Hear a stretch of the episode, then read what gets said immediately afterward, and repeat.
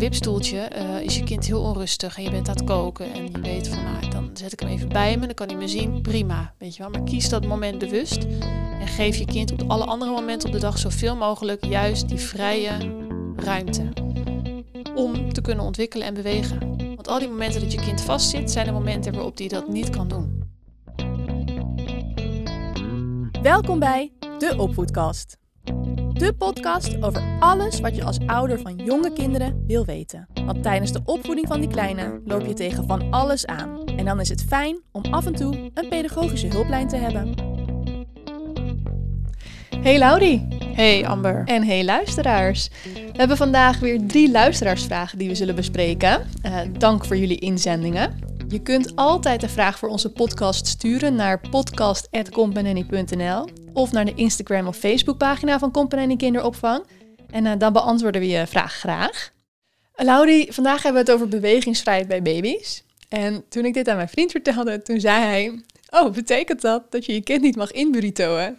Wat niet mag? Ja, dat, hij doelde op dat inbakeren van je baby. Oh, als een soort burrito. Ja, als of een, een burrito. Ja, precies. Nou nee, daar gaan we het nu niet over hebben. Nee, nee het inbakeren, de, dat kan voor sommige baby's heel fijn zijn, zeker. Maar nee, daar gaat het vandaag niet over. Nee, nou waar doel jij wel op met bewegingsvrijheid? Nou, um, ik doel op het stukje letterlijke bewegingsvrijheid. Dus uh, de vrijheid om je lichaam te kunnen bewegen.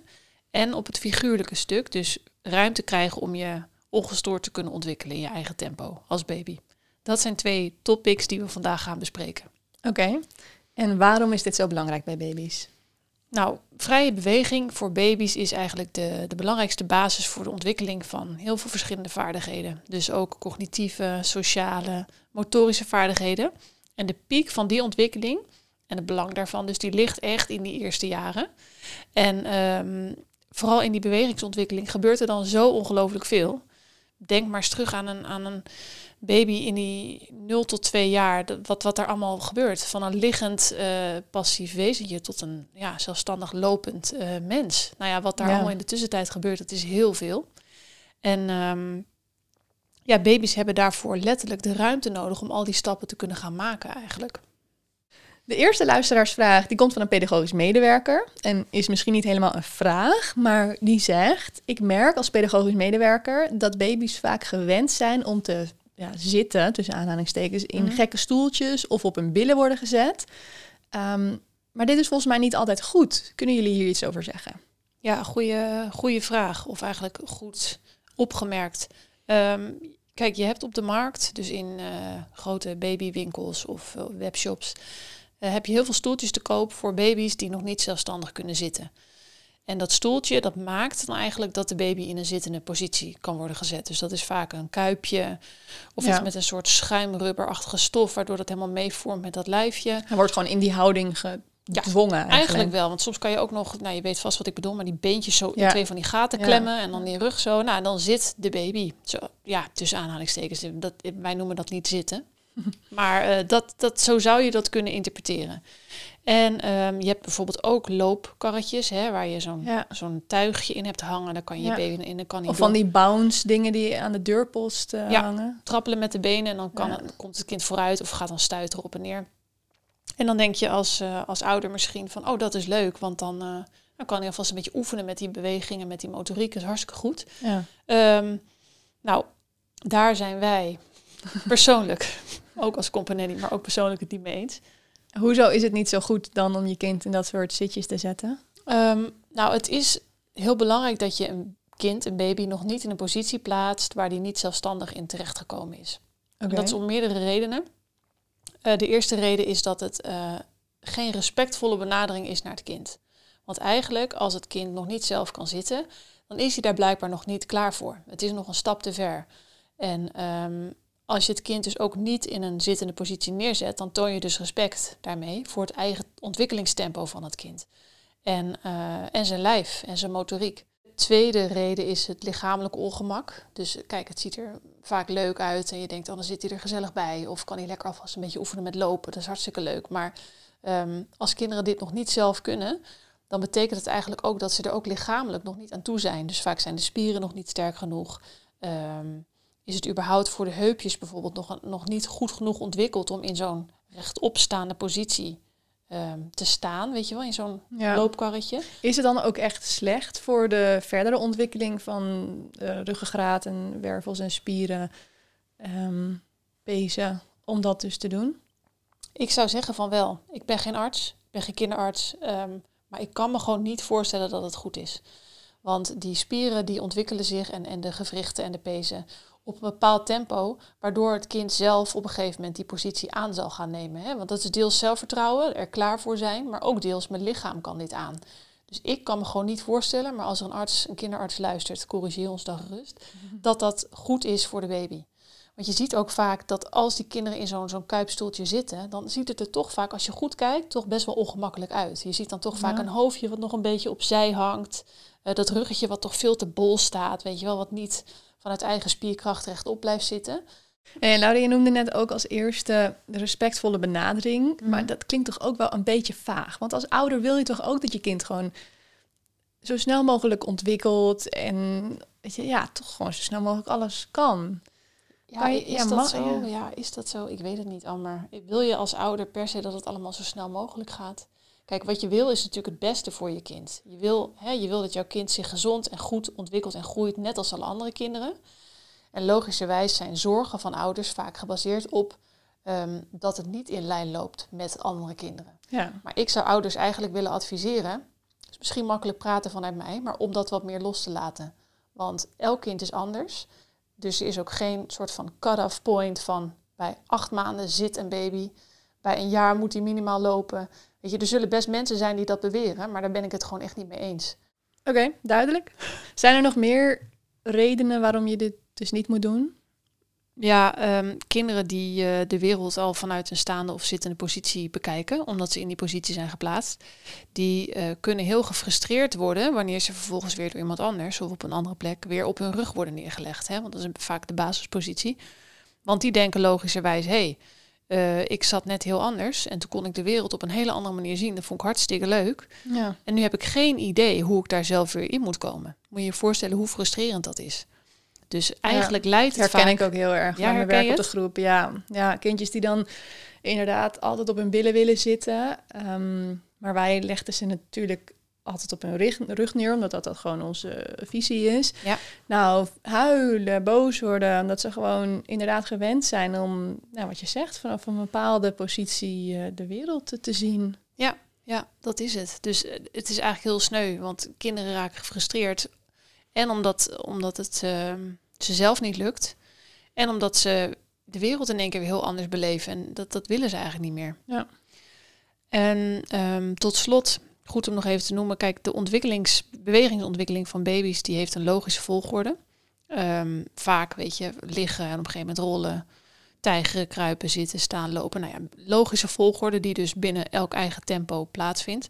En als je een kind die tot nu toe alleen nog maar aan het rollen is, ineens in een zitpositie plaatst, mm-hmm. dan slaat hij daarmee eigenlijk essentiële stappen over, die daartussen normaliter plaatsvinden. Denk bijvoorbeeld aan kruipen. En um, wat kinderen dan gaan doen, is dat ze, het is eigenlijk een grote kans dat het kind vervolgens niet weet hoe hij eigenlijk op zijn knieën terecht moet komen. Want ja, hij zit. Ja. Um, en wat kinderen dan gaan doen, die denken op een gegeven moment wel, ja, maar ik wil die bal pakken die daar ligt. Ik, ik ga gewoon om mijn billen naar voren schuiven. En dan wordt het, ja, billen schuivende ja, kinderen. Dat is toch ook verplaatsen? Dat is ook verplaatsen. Maar kruipen is wel echt essentieel voor de hersenontwikkeling. Hoezo? Ja, laat ik er niet al te lang over uitweiden, maar even kort. Um, Kruipende kinderen die bewegen hun armen vaak gekruist met hun benen. Snap je wat ik bedoel? Dus mm-hmm. kruislinks. Linkerarm, rechterbeen en dan om en om. En door die gekruiste beweging um, moeten de twee hersenhelften heel effectief met elkaar samenwerken en communiceren. En die activiteit die dan in die hersenen plaatsvindt, die wordt in het verdere leven ook nog gebruikt bij bijvoorbeeld het oplossen van complexe taken of van uh, ingewikkeldere motoriek als rennen ja. of hinkelen of springen. Dus eigenlijk zeg jij dat de samenwerking tussen de hersenhelften die nodig is voor kruipen is een basis voor de samenwerking tussen de hersenhelften voor andere taken op latere leeftijd. Ja, ja, klopt. Bijvoorbeeld okay. ook voor en uh, ook voor oog-handcoördinatie is kruipen ook echt essentieel. En dat heb je later weer nodig voor dingen als schrijven en tekenen, uh, een muziekinstrument bespelen. Dus kruipen is heel erg belangrijk. Dus ontneem je kind dat niet. Je kan je kind ook helpen door een beetje te voelen. Door even een beentje te pakken, een arm een beetje mee te bewegen. Van kijk, dit is hè, zo ga je rollen. doe je je heupje een beetje opzij. Nou ja, je kunt je kind uitleg geven en kijken of die het gevoel heeft van... hé, hey, nu heb ik genoeg vertrouwen of ik begrijp het ook, om dat ook zelf te gaan doen. Oké, okay, dus je kunt ze wel helpen met die ontwikkeling door het beginstapje te laten voelen. Ja, vooral eigenlijk. Dat voelen. Dus gewoon ervaren, hoe voelt mijn lijf? Want dat is vaak, kinderen zijn dan een beetje de... Ja, de connectie, dat klinkt zo zwaar, maar die zijn een beetje kwijt van hoe, hoe beweeg ik mijn lichaam eigenlijk? Want ze zitten dus in die zittende positie. Ze zitten in die zittende. Dus ze zitten, maar weten dus niet hoe je daar zelf komt. En daarvoor moeten ze hun lijf weer goed kunnen voelen en begrijpen. En daar kun je als ouder wel bij helpen. Laten we doorgaan naar de tweede vraag. Ja. En deze kan van een ouder die zich afvraagt wat het belang is van spelen op blote voeten, omdat wij dat bij Companionium op de groepen altijd doen. Waarom doen we dat eigenlijk, Laudie? Op blote voeten laten spelen? Baby's die hebben in hun uh, bewegingsontwikkeling hun handen en voeten heel erg hard nodig. Want die gebruiken ze voor alles. Dus in het begin voor grijpen en voelen. Uh, daarna om hun lichaam te kantelen en te draaien. Om zich te verplaatsen, te voortbewegen, nou, et cetera. Dus het is heel belangrijk dat een baby goed kan ervaren wat hij kan met zijn handen en voeten. En uh, daar ook op leert te vertrouwen. Want vertrouwen is de basis voor het nemen van de volgende stap. Mm-hmm. Um, Stel je voor dat je dus met sokken probeert om jezelf naar voren te duwen of vanuit de liggende positie. Dan heb je veel minder grip. Dus het kind glijdt steeds sneller weg. Hij ervaart niet echt stevigheid en grip op de, op de grond. Ja, of en, als ze op een zacht kleedje liggen. Ja, en zal dus ook ten gevolge daarvan eerder stoppen met proberen. Want zal eerder ervaren, hm, dit lukt niet, dan stop ik maar weer. Ja, ja. En het is fijn dat je je kind die succeservaringen geeft. Want dat maakt dat hij zelfvertrouwen opbouwt. Dus... Met blote voeten zal het een baby eerder lukken om naar dat speeltje te kunnen grijpen waar hij uh, net niet bij kan. Hè? Dus om net met zijn voet af te zetten en daar te komen. En dat geeft zoveel motivatie om het weer te gaan doen. En nog een keer en dan nog een stapje verder. Want dat, als je naar een baby kijkt, dan zie je vooral heel veel herhaling. Steeds weer, oké, okay, dit is gelukt, dan ga ik het nog een keer doen, nog een keer doen. Baby's ja. zijn echt keiharde werkers wat dat betreft. um, en een ander goed argument is ook zeker veiligheid. Want wanneer een baby begint te lopen of te klimmen, dan uh, zal die met sokken of schoenen met een stevige zool, weet je wel, uh, veel eerder uitglijden of niet goed de grip voelen van waar die op staat. Ja. Nou, um, je ziet kindjes ook altijd met een beetje kromme voetjes om een uh, klimrek heen staan. Hè? Ja, die voetjes die gebruiken ze helemaal om zo inderdaad om die spijlen uh, heen te vouwen als het ja, ware. Om maar goed dan kunnen ze niet goed aanvoelen als ze harde zolen aan hebben. Nee, als je schoen hebt met een dikke stevige zool, dan kan je dat helemaal niet voelen. Dus dan gaat het ook eerder mis. Of het kind denkt, ik voel het niet goed, ik ga maar weer terug. Um, dus ook voor beginnende lopers, als je naar buiten gaat, zijn flexibele schoenen met echt een flexibele zool heel belangrijk. Want dan voelt je kind gewoon veel beter hoe hij zijn voet afrolt. En dat zijn hele belangrijke vaardigheden weer om dat lopen te, te fine-tunen, zeg maar. Oké, okay, nou dan gaan we door naar de derde en de laatste luisteraarsvraag. Mm-hmm. Uh, deze kwam van Wildflowertje en die vraagt, wat voor een ondergrond raden jullie aan in de box of op de grond? Ja, goeie. Nou, je noemde in het begin al even een harde ondergrond. Ja, maar... ja, nou om het even te visualiseren. Stel je eens voor dat je bijvoorbeeld in een enorme zitzak uh, ligt of wordt neergelegd. Ja. Of een heel groot kussen. Hoe ja, lastig ik is weet het? Nog wel van vroeger dat als je op een springkussen stond, vooral als andere mensen om je heen aan het springen zijn natuurlijk, maar zelfs zonder, ja. dan, kom je er, dan moet je er echt uit klimmen gewoon. Nou, hoe lastig is het om daar weer uit te komen? Heel lastig. En dan moet je je voorstellen dat een baby op zo'n zacht kussen wordt neergelegd. Um, dan, dan lukt dat totaal niet. Want je hebt totaal geen grip, je hebt geen stevigheid. Kortom, het lukt je niet om te gaan bewegen. Ja. Um, dus kies inderdaad een stevige en vooral ook niet al te dikke ondergrond. Want ook als het stevig is, maar wel heel dik, dan kan alsnog de voet, weet je wel, of de hand heel ver wegzakken door het gewicht. Ja. Dus ook niet te dik is belangrijk. En dat kan ja, een, een zachtere mat, hè, met een redelijk zachte stof bovenop of een stevig kleed zijn. Um, Maakt op zich niet heel veel uit, maar kies dus vooral een ondergrond waar je baby niet in wegzakt en wat hem de mogelijkheid geeft om die beweging te kunnen maken, die bewegingen, zeg maar. Um, en belangrijk om te noemen, beperk ook de momenten in een vaste positie. Dat is niet helemaal de vraag van deze luisteraar, maar het sluit hier wel bij aan. Dus denk aan een maxi-cosi um, of een wipstoeltje. Iedereen heeft ze in huis, hè, als je een baby hebt. En ze zijn voor bepaalde momenten ook heel erg efficiënt en handig. Maar denk er heel erg bewust over na wanneer uh, leg of zet ik mijn kind in een wipstoeltje of een maxi-cosi. Heb Want, je dan een advies over hoe lang je dat maximaal zou moeten doen? Um, nou, ik heb geen exacte tijd, maar mijn advies is wel zo kort mogelijk en alleen wanneer noodzakelijk eigenlijk. En noodzakelijk is enigszins vrij interpreteerbaar, maar kijk, voor een autorit moet je kind in een maxicosi. Dat is gewoon een veiligheidskwestie, punt. Maar als je thuis bent, um, kies je een moment. Ja, en haal je kind gewoon meteen ook uit die maxicosi. Ook een wipstoeltje, uh, is je kind heel onrustig en je bent aan het koken en je weet van, nou, dan zet ik hem even bij me, dan kan hij me zien, prima, weet je wel. Maar kies dat moment bewust en geef je kind op alle andere momenten op de dag zoveel mogelijk juist die vrije ruimte om te kunnen ontwikkelen en bewegen. Want al die momenten dat je kind vastzit, zijn de momenten waarop hij dat niet kan doen. Is dat nog... Maar het is toch ook gewoon gezellig om je kind erbij te hebben bij het avondeten. En als je dan je kind ook al in de wipper hebt gezet tijdens het koken, omdat je je handen vrij moet hebben, uh, mag je je kind dan niet meer in de wipper of in zo'n kuipstoeltje zetten als jullie aan het eten zijn?